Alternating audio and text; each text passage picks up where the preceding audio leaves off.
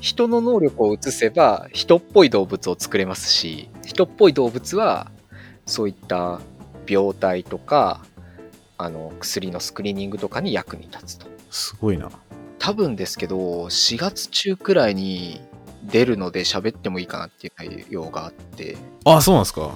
もし出なかったらすいませんけどはいあ。ちょなんかその時は、あの、一報をもらえれば送らせるとかか、後で ね。え、でもそれちょっと熱い話ですね。論文化するんだったら。あのはい。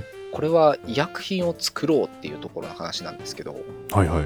最初に出てきた抗体医薬品ってあるじゃないですか抗体医薬品、はい。えっと、これはあの特定のものにくっつく抗体っていう分子を使ってなんか治療をしてあげようっていう時に使われる医薬品、うんうんうん。特によくやられてるのはやっぱがんとかリウマチとかまあ、リウマチは、あー自己免疫疾患みたいなやつでしたっけ。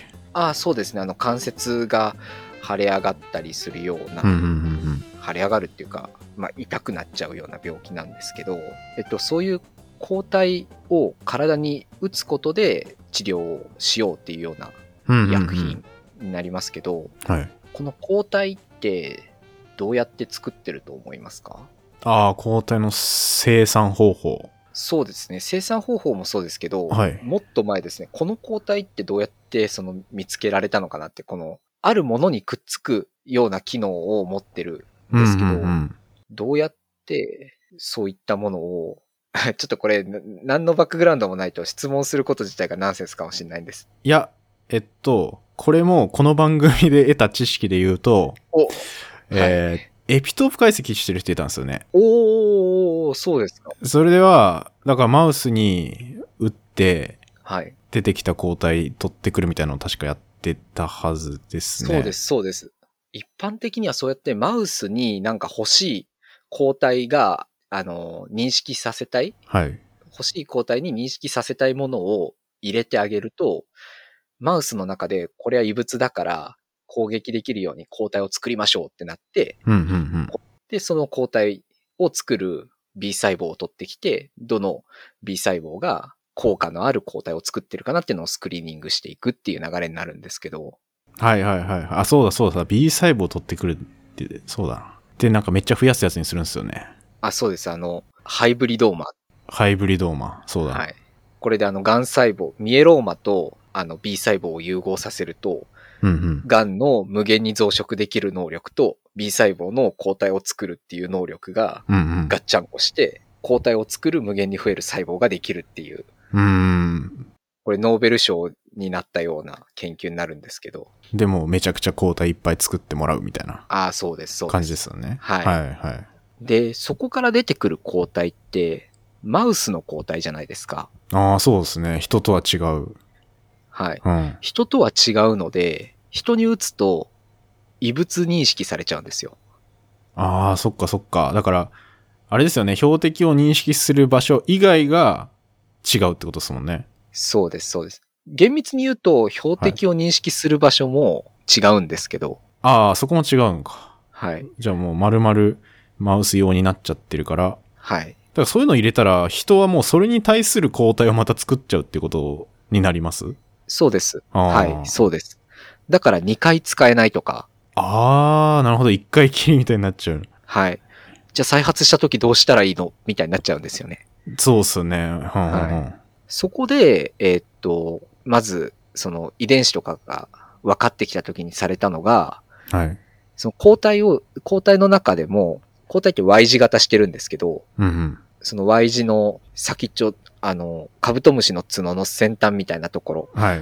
だけを残して、他の領域を全部人の遺伝子に置き換えてあげれば、ほうほう。人っぽい抗体になるんじゃないのっていうのが、人化抗体です。はいはい。人か、人、人用にしましたよっていう抗体。ああ、そうです、そうです。んんこれで、ぐっと異物認識される可能性は下がったんですけど、うんうんそれでもやっぱり100%じゃないんですよね。やっぱり異物認識されちゃうんですよ。あーあ、それがさっき言ってた変わるところも実はちょっと、ちょっとというそうか、です実はそうですマウスの要素が入ってるみたいな。はい。なので、今まで作られてきてる抗体薬品って、そうやってあの、マウスで取ったものを、はい。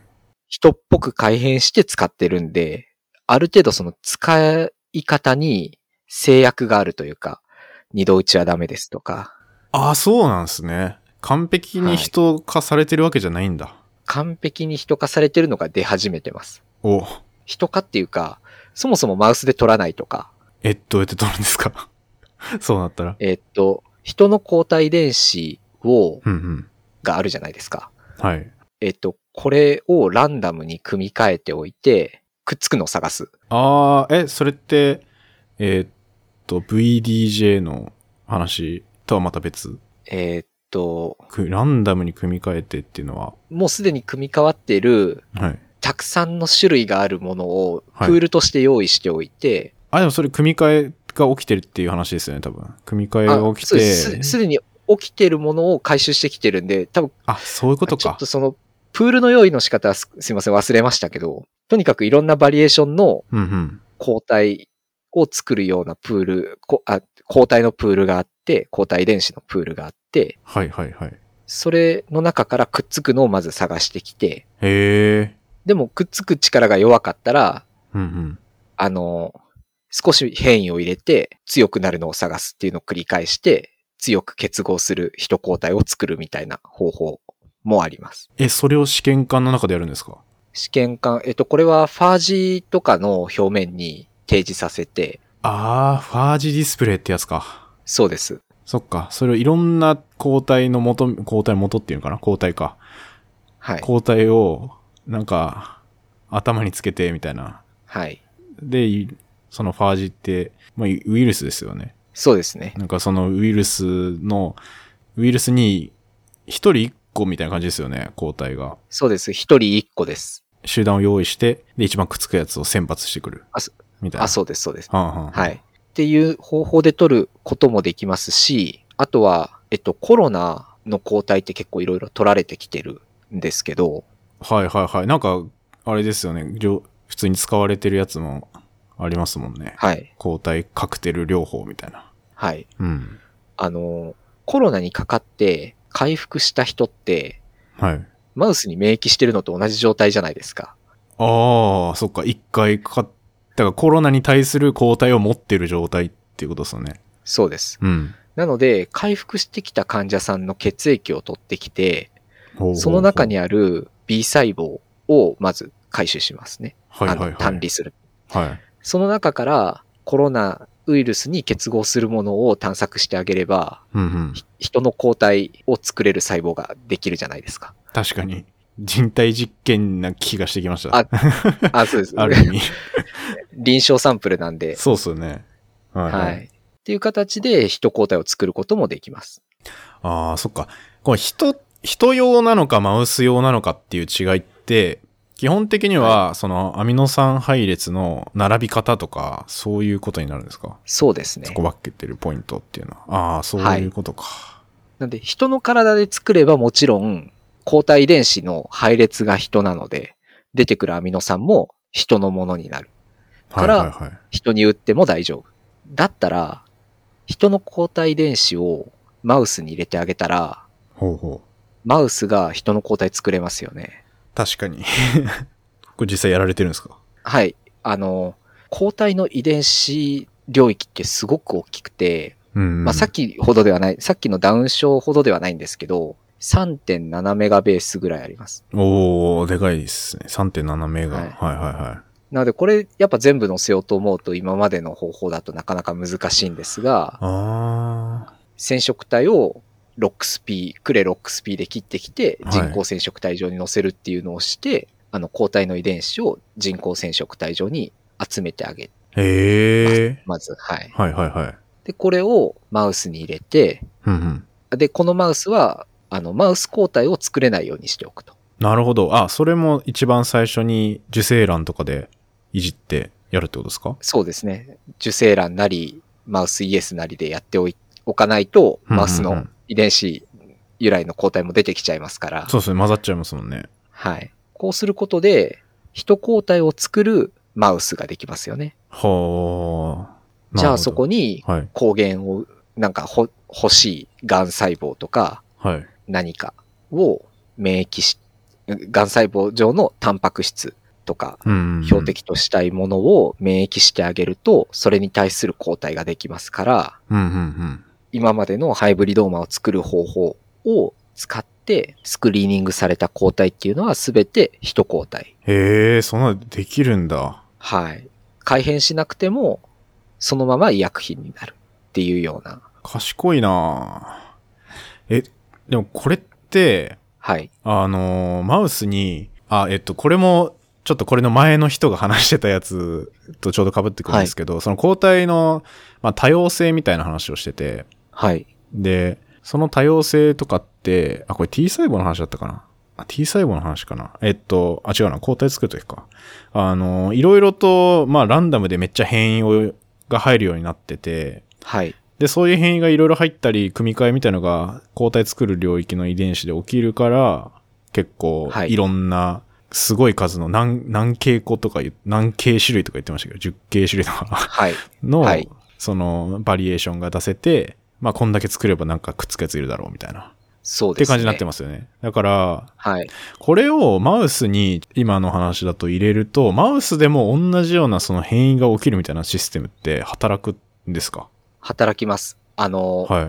まず最初に先ほど言っていたあの VDJ 組み換えが起きて、はいはいはい。あの、ざっくりとした、はい、枠組みが決まります、抗体の。あ、ちゃんと起きるんだ。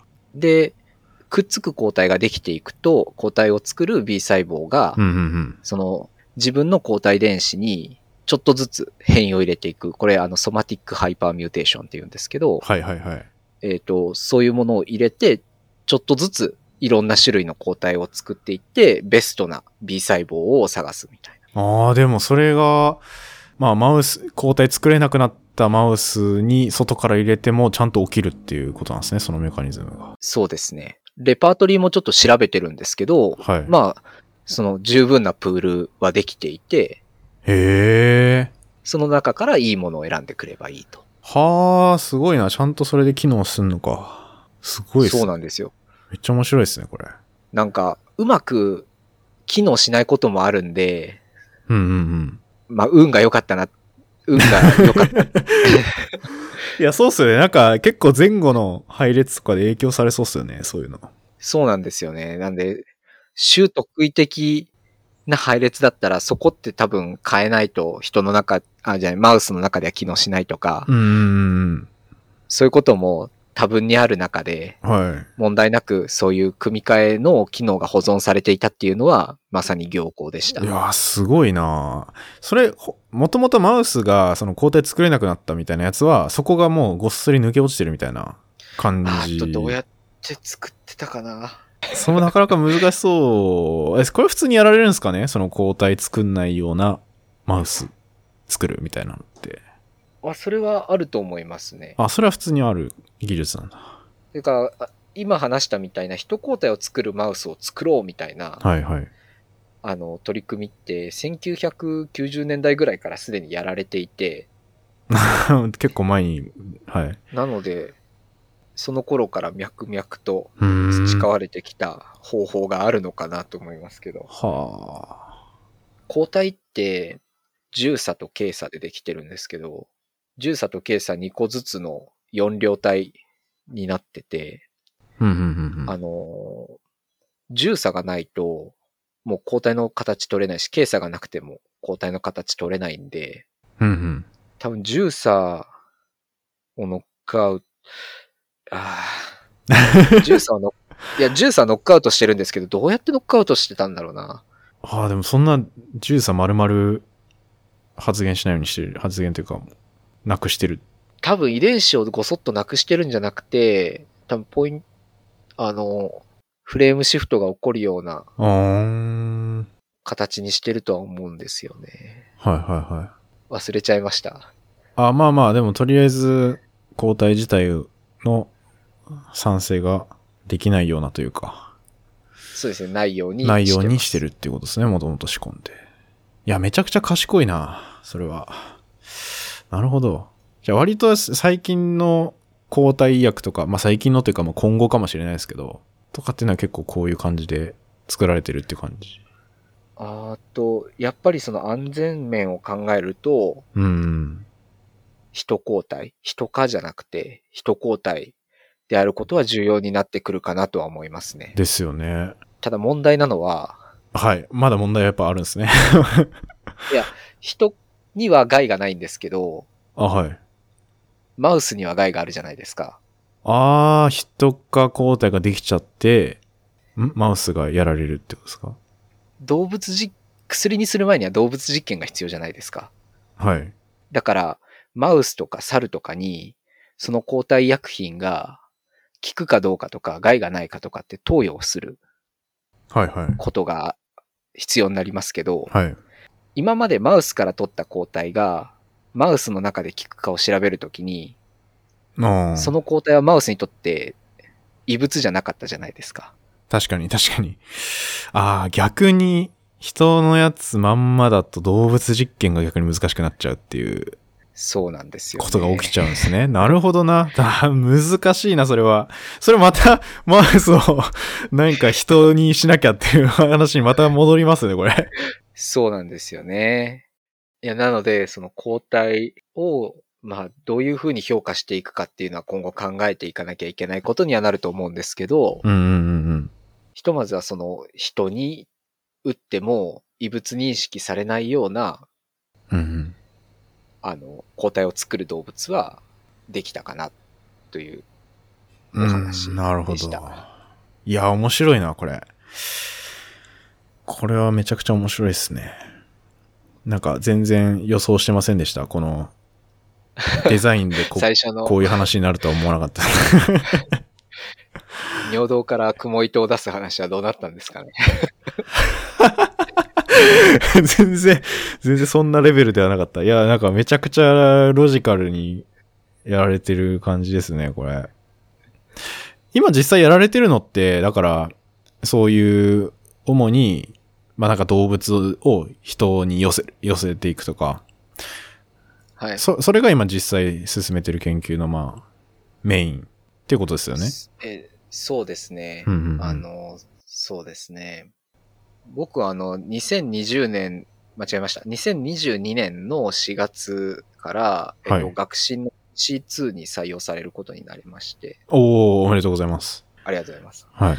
で、それがこれから本腰を入れてやることになるかなと思ってるんですけど、うんうん。えっと、最初にあの、レンさんが、はい。健康長寿でいたいみたいなことをおっしゃってたじゃないですか。はい。そうですね。まさにそれを実現してやるためのデザインをしようと思ってて、え裸デバネズミー、はいはい出てはきいま。したよね。裸山ネこズれでミもちょっと言いましたね。熊大でもやってることで、はいで、ちょっと自分自身ではなかなか理解できない部分も多いと。はいはい。他になんかそういう生き物いないかなって、ロンバーサっていうと結構出てくるんですよ。あ、そうなんですか全然知らないな。他の動物で。なんか長寿な生き物って実はメジャーなのは裸デバネズミじゃなくてコウモリなんですよ。ええあ、コウモリなんですか長寿なんですよね。あ、そうなんだ。ええ全然知らなかった。あ、結構な、長生き。それも何年も生きるって感じですかまあ、そうですね。あの、20年、30年っていきます。ええなんか勝手に寿命短そうって思ってました、コウモリ。あの、そうなんだ。短いやつもいます。もちろん、あの、例えばなんかちょっと、あの、低い位置に生えてる果物を食べるみたいなタイプのコウモリは、捕食される可能性高くて寿命短かったりするんです よ。あ、そんな分類になってる。 あ、そうなんだ。で、他にもはい、クジラとか、ゾウとかも結構寿命が長い。あー、確かに。それはイメージできますね。でも、ああいう体が大きい生き物で、はい。あすいません。情報もう一つ忘れてました。で、今言った生物はすべてはい。癌になりにくいです。ああ、そうなんですね。はい。だからなんかすごい素直に考えると、はい。癌にならなければ長寿なのかなって思思いませんかまあまあまあ、確かに。確かに。まあ、し死因の主な要因が、癌って考えたら、まあそうなりますよね。マウスって、はなんい。か長い、長期飼育してると半分ぐらいは癌になって死んじゃうんですよ。あ、ええあ、そんな癌になっちゃうんだ。じゃあ、そういった生き物の能力をはい。マウスに移してあげて、うんうんうん。もしマウスが癌にならなくなったら、おおー長生きしそうですね。 はい、あの、長生きしそうだし、なんか、QOL 上がりそうじゃないですか、マウスの。まあまあ確かに QOL は上がりますよね、きっと。はい。で、その、長生きで癌にならないような生き物たちのうんうんメカニズムって、うん。はい。あんまり分かってないんですよ。ええー。詳しくはああ、そうなんだ。そもそも実験室で飼えない。確かに、象とか絶対買えないですね。 はい。象もクジラも、なかなか難まあしい。、コウモリワンチャン買えるかなぐらい。 いや、ですよね。無理か。コウモリぐらいのサイズだったらなんかギリギリ。いいけるかな、どうかな、ぐらいの感じだと思うんですよ想。像はできないですね、あんまり。なので、そういう実験動物になってないっていうハードルがすごくあって、うんうんでも、めぼしい遺伝子をごそっと移してあげたマウスを作ると、うん。はい。マウスの中でそういった動物の研究ができると。あー、なるほど。なんかちっちゃくして、やりやすくするみたいなはい。ことですか。その動物の。そうです、。そうです。あー、確かにな。で、その中で、どうやって癌を防いでるのかなとか、うん。どうやって長生きを実現してるのかなっていうのをうんうんうん解析してあげて、それを人にフィードバックする。うーん、あ、面白いな。確かになんか、がん防ぐ方法っていろいろありそうですもんね。その、はい。なんかエラー発生した時に、でそもそも、すぐ直す。えなすぐ直すのか、エラーがそもそも発生しにくいような何かなってるのかとか、はい。っていうのを解析するってことですもんね。そうです、そうです。えー、それ面白いな。マウスの中で象の遺伝子の研究するとか、なんかめっちゃ面白いな。そうなん面ですよ白いって言っていいのかなこれ。大丈夫かな だけど。いや、僕は一番それがご褒美ですから。すごいですね、それは。できたら。気候として分かってるものとして、はい。裸デバネズミは、うんうん。あの、なんか細胞同士がこうギュッてなると、はい。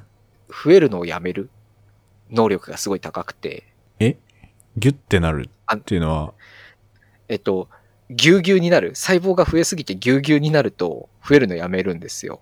あー、そういうことか、そういうことか。だから、腫瘍みたいのになる前にもう増えるの止まるみたいな。そうです。あの、すごいそれが敏感で、ガンっぽい振る舞いをする。つまり、ギュってなると、すぐ止まる。あー、そういうことか。そういう結構外部環境的なものだったりするんですね。はい。へもう一つ機構があって、ー。はい。なんか、これ、まだ分かってないんですけど、P 号さんはいはってい分かはりい。ますかなんか、結構有名なやつですよね、眼科の。はい。P53 さんがダメになると、やっぱすぐ癌にな、まあ癌になりやすいっていうようなのがあるぐらい有名な癌遺伝子ですけど、うんうんうん。この P53 が細胞の中ですごく安定らしいんですよ。うーん、安定。その P53 って割と半減期早くて、はい。 15分から20分ぐらいで分解されちゃうんですよ。あー、すぐですね。それが長時間維持できるようになっているっぽくて、なるほど。だからそこ由来の癌にはあんまりなりにくいようになってる。そうですね。なんで DNA ダメージが入るとアポトーシス、細胞が、その DNA がダメになってる細胞が死ぬようにうんうん。 P 号さんが働きかけるんですけど、はいはいはい。細胞の中で安定ってことは、それにすぐ反応できる。なるほど。だからなんかやばいこと起きたら、すぐその細胞殺されちゃうみたいな、そうですね。そそうういうイメージですよね。いうイメージです。ほー。みたいな能力があったりして、はー、なんかじゃあちゃんといろいろ調べてみると、そういう新しい仕組みとかが、もしかしたら他の動物から出てきて、はい。それを人で起こすようにしてあげれば、癌を克服できるかもしれない。みたいな感じ。はい。で、なかなか遺伝子をいじるっていうのは難しいので、そういった現象を、あの、誘発できるような薬剤とか、うんうんうん生活習慣とか、そういったものが見つけられれば、おんの字かなと思って。えー、すごいな。見つけてほしいですね、これは。調べれば調べるほど、はい P 号さんが臭くて、あ、そうなんですか。象とかクジラって P 号さんが、はい。あの、すごい増えてるんですよ。え遺ー、伝子が。増えてる。量量が多いってことですか、それなんか。遺伝子の数が、基本的には父型の染色体と母型の染色体1本ずつはいはいはい。、で、2つの P53 を持ってるうんうんうんと。思うんですけど、これが、像は20個ずつなんで40個。ええ そんなにあるんですかクジラも数ちょっと忘れちゃいましたけど、増えてます。へえ、確かにもうめちゃくちゃ関係ありそうで すね、それ。あーでもそれ結構知られてることなんですか、もう。ってことは。あ、多分有名な話だと思いますわ。りかし有名な話なんですね。あ、でもそれをなんか実際に調べようと思ったら結構難しいみたいなはい。感じなのか。あの、クジラはあんまりなんですけど、象の方はちょっとだけ調べられてて、うんうんうん。 2、3本論文出てるんですけど、あ、でも2、3本なんですね。はい。なんかそのに40個、まあ20個あるうちの、 はい。うん動いてるのはオリジナルの P 号さんと、うん。あと3つだけ。あとはシュード化してる。ああ、じゃあそんなに。あ、じゃあ、なんかそんなじゃんって思うじゃないですか。 はいはい。なんかそのうちの1個が、ものすごい重要な役割を果たしてて、はいはい。あの、さっき P 号さんの分解速度が速いって話したじゃないですか。はい。あの、これ分解される条件って決まっていて、条件。うん。 P 号さんのタンパク質がまず1個ずつくっついて2両体になります。はい。で、そその後2個ずつのやつがまたくっついて4両体になるんですね。はいはいはい。こうなると、指キチン化って言って、あの、タンパク質を分解する目印がつけられて、うんうんうん。分解されちゃいます。なるほど。それが、さっきの話だと15分ぐらい。はい、そうです。そうはいですはいはい。その像の P53 のうちの1個は、その2個になる能力は残っているんですけど、はい。 2個同士がくっついて4個になるための能力は失ってて、2個で止まっちゃうんですよ。え、じゃあ、指キチン化されないんですかそれ。されません。ああ、だから、な、いずっといる。長時間維持される。それじゃないですか、 もなんか行き着く場所一緒じゃんと思う。ああって、、なるほどな。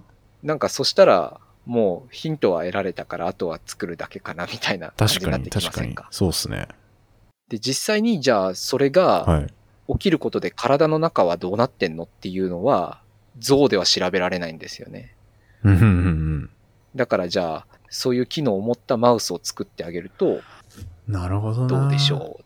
じゃあ P5 さんを長生きさせることが重要って、まあ先に結論ありきで調べるのは良くないですけど、そういう結論が得られたとしたら、じゃあそういう薬って作れないかな。確かに、確かに。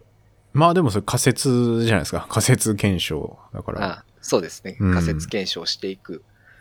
いやーでもそれ面白いしだからそれをやるためにはさっき言ってた人工染色体みたいなやつがないとなかなか厳しいってことですもんねそうですね。はい。へえ細胞さえ手に入ってしまえば、ゲノムスケールでマウスの中に入れられるので、うんうんうんうんなんか無限にできそうですねいろいろこれそうなんですよ。なんで、そのいろんなタイトルでも、はいなんか生き物とか現象とかに限定しないでうんうん生き物をデザインするっていうふうに言ってい ます。あーなるほどないやーこれ伝わりましたねこれはあー本当ですしかも僕はすごい。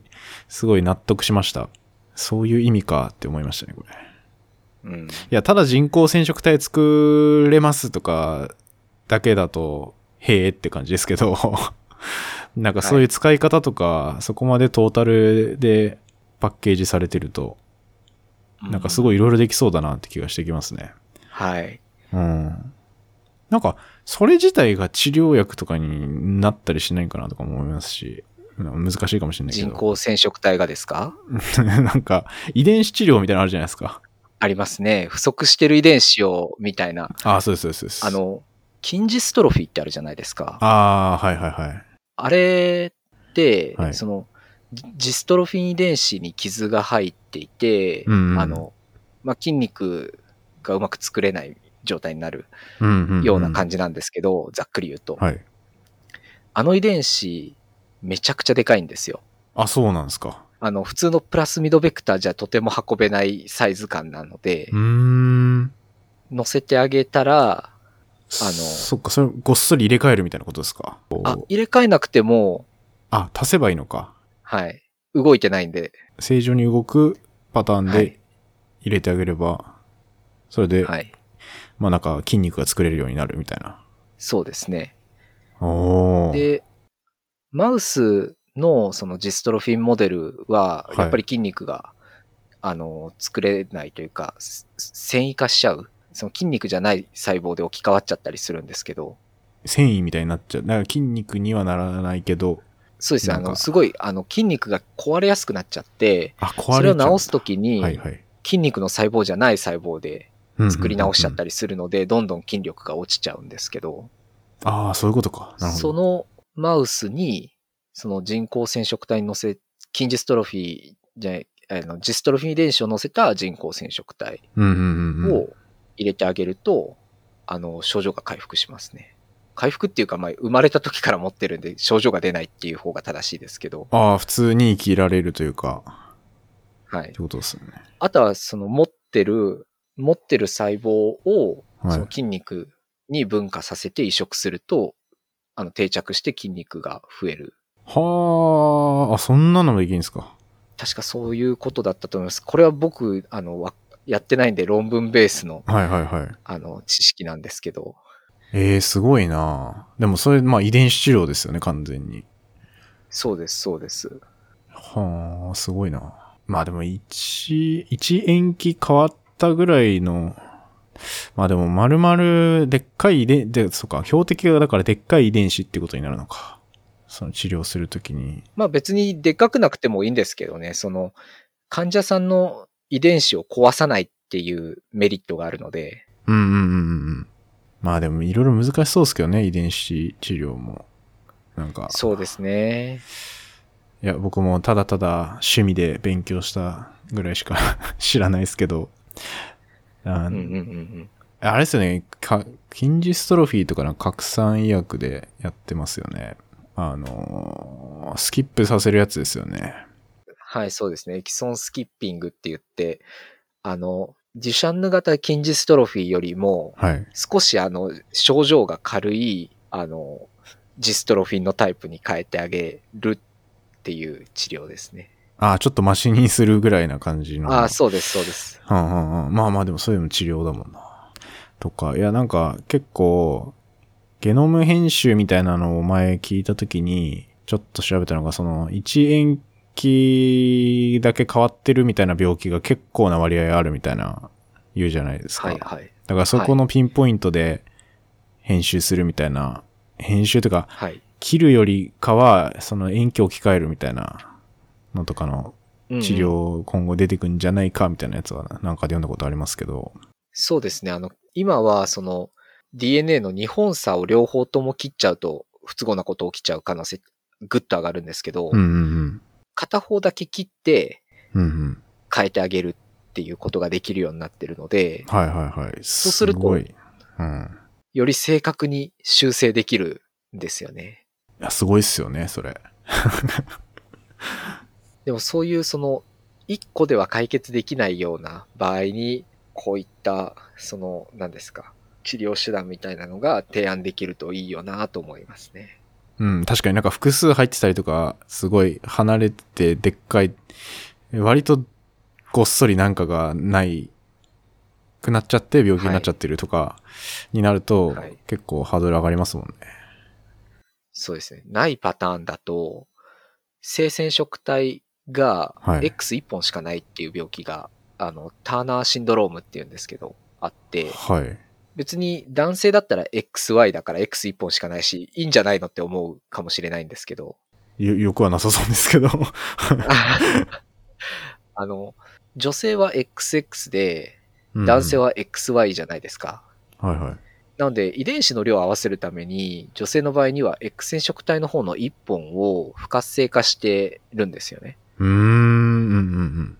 でないと、あの、Y の時と辻褄合わないじゃないですか。そうですね。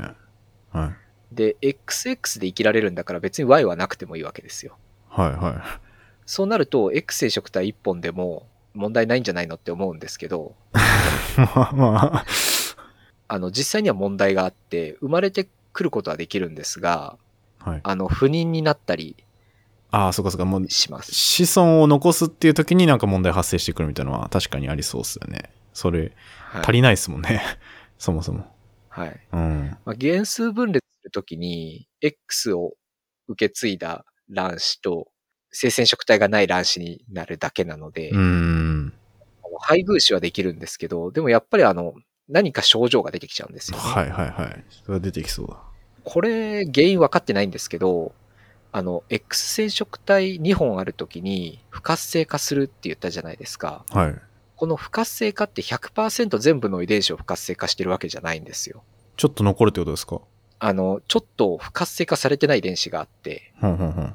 その遺伝子は2コピー必要なんじゃないのかなって思うんですよね。つまり、あの、不活性化を免れてないといけない。あの、不活性化されてない染色体上の遺伝子と、不活性化してるけど、免れてる遺伝子の2つが動いてないと、量的に足りないあそういうことか。ってことがあるのかなと思うんですよね。はいはい。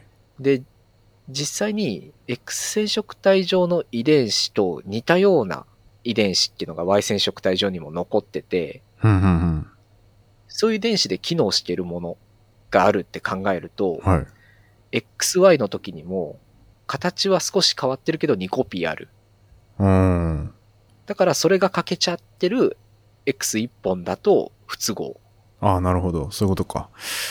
はいだからそれをなんか足すなりなんなりしてあげれば、みたいな。ば、その人の不妊とかは修正可能になるのかなとかう、ーん。いや、すごいな、それ。でも、まあ、根本治療感はありますよね。それできたら。はい。治療するときにはどうするのかな卵原細胞に入れるのかなとか。うん、わかんないですね。その辺はわかんないですけどそこからうまいこと増えてくれないといけないですもん。増えてやってというか、はいうんっ正常なやつができないといけないから、うんどうなるかわかんないですけど。ていうか、それだったらもう単純に X 染色体その人のから取ってきて入れればいいんじゃないとかも思いますし。うん、確かに。 確かに。そうっすね。ああ、まあでもなんかいろいろ、あ、いろいろありますね、これ。やり方というか。いや、面白いな。もう2時間も喋ってますね。 今いや今すいません今タイム見たら。いやいやいや。いや、ちょっといろいろ僕も話がいろいろ脱線して聞きまくっちゃったんですけど。いや、いいです。そうしないと僕喋れないんで。いや、まあでもだいぶたっぷり話してもらいましたね。じゃあ、どうしようかな。でも最後なんか今後の話ももうちょっとしてもらっちゃいましたけど、まあでもなんか言っときたいことあります 言っておきたいことですか。なんかいつも、そういうはい。妄想、つまり生き物をどういう風に作っていくのがいいのかなとか、こういう生き物は作れるのかなとか考える妄想をしてるんですけど、うんうんはいはい。結局、例えば雲の糸のことをやろうと思っても、僕は雲の素人なので、はい。やっぱり誰かの協力が必要になるんですよね。うんうんうんなんで、何か、こんなおもろいことが、僕の使ってる生き物ではあるんですよ、みたいに声をかけてもらうと、うん。ああの、夢を広げられる、僕も。あ、確かに。その人も。なんかそういう橋渡しができるようなはい。研究ツールなのかなって思っているので、そうですね。なんかと掛け合わせて結構活かされる技術ではありますよね。やっぱり。はい。なので、なんかもし面白い話があったら、声かけてください。いやー、これ聞いてる人もしかしたらいるかもしれないですし、あの、はいまあ、結構、割といろんな生き物とかの話してくれた方も、これまでにも出てくれたりはしてるんですけど、もうなんか、はジいャンルごちゃ混ぜなんで、今これ、今やってるのが。だから、はいこういうところだからこそ見つかるのはあるかもしれないですよね、もしかしたら。いや、そうですね。うん。こういう、いや、もうぜひそういうこととして使っていただきたいっていううん、うーん、なんか結構、そういう偶然の出会いは生まれそうだなと思いますね。期待します。はい。まあ、ぼまあ、僕学生なんで自由にはできないですけど。まあまあ、でもなんかのアイデアのきっかけとかにもしかしたらなって、それが今後の研究にもなんか活かされたりもするかもしれないんで。はい。うんそれは大いに期待するところです。そうっすよね。なんかぜひ興味、ま、持った人とか、なんかコメントしたりとか、ツイッターでも何でもいいですけど、とか、まあ単純にこういうのどうなんですかとか、あったら聞いてくれてもいいですし、はい、聞いてもう全然、はい、聞いていいですって言って僕が答えるわけじゃないですけど ね。と時々覗きに行きまはい、す。山崎さんが答えてくれるとは思うんで、う ん。はい。ぜひ、あの、はい真面目な話以外も、じゃんじゃん、それこそ、最初のスパイダーマンの話も、はい。 全然、いや、まあそうですね。ああいうのから意外となんか、もしかしたらこれ使えるかもみたいなの出てくるかもしれないしね、冗談の中から。いうや、んそうですよ。あの、人サイズの尿道じゃなくても、はいじゃあマウスサイズで作らせたら結構たくさん 作れるんじゃないのみたいな。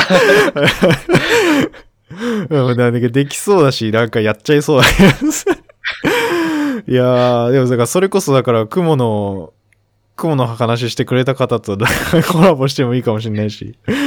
面白そうっすよね、そういうの。くだらない話のが僕は好きです。はいはい。だからちょっと、いや、まあ僕もくだらない話が好きなんで、基本的に。 そういう。うん。で、くだらない、くだらない話を真面目に考えるのもやっぱ面白いんで。いや、うんそうです。醍醐味だと思います。はい。醍醐味、うん、醍醐味だし、やっぱ研究者は妄想してなんぼだと思うんで。はい。いや、なんかこれからも、その妄想で突き抜けていってほしいですね。なんかいろいいろや楽しみですね、今後が。いや、楽しみにしていてくださいというだけ言っておきます。はい。あの、ぜひ、あの、また、あ論文も、あの、いい報告、待ってますね。そうですね。 とりあえず。 いや結構長尺なところが、あの、ごそっと抜けることになるんで。いや、そうですね、うんぜひ頑張っていただいて、あのーはいちょっと後ろにすることはできる。 出たらあそう出ですすねみたいなのでもいいですし、はい。はい。その辺はまた、これがいつ出るかは分かりませんが、はい。はい。無事に論文化されることを祈ってという感じで、はい。はい。ということで、じゃあ、今回のゲストは、えー生き物をデザインするっていう話でたくさんしていただきました。山崎さんでした。ありがとうございました。ありがとうございました。楽しかったです。生き物のデザインのお話いかがだったでしょうか始まる前は生き物のデザインってどんなことなのか全く想像できませんでしたが染色体を使った遺伝子導入はかなり幅広い研究につながるんだなとえー勉強になりました山崎さんありがとうございましたサイエンマニアはあらゆる分野のゲストをお招きし世界を探求していくポッドキャストです SNS のフォローや番組への感想レビューをいただけますと嬉しいですまた僕がやっているもう一つの番組サイエントークもぜひチェックしてみてください次回もまたお楽しみに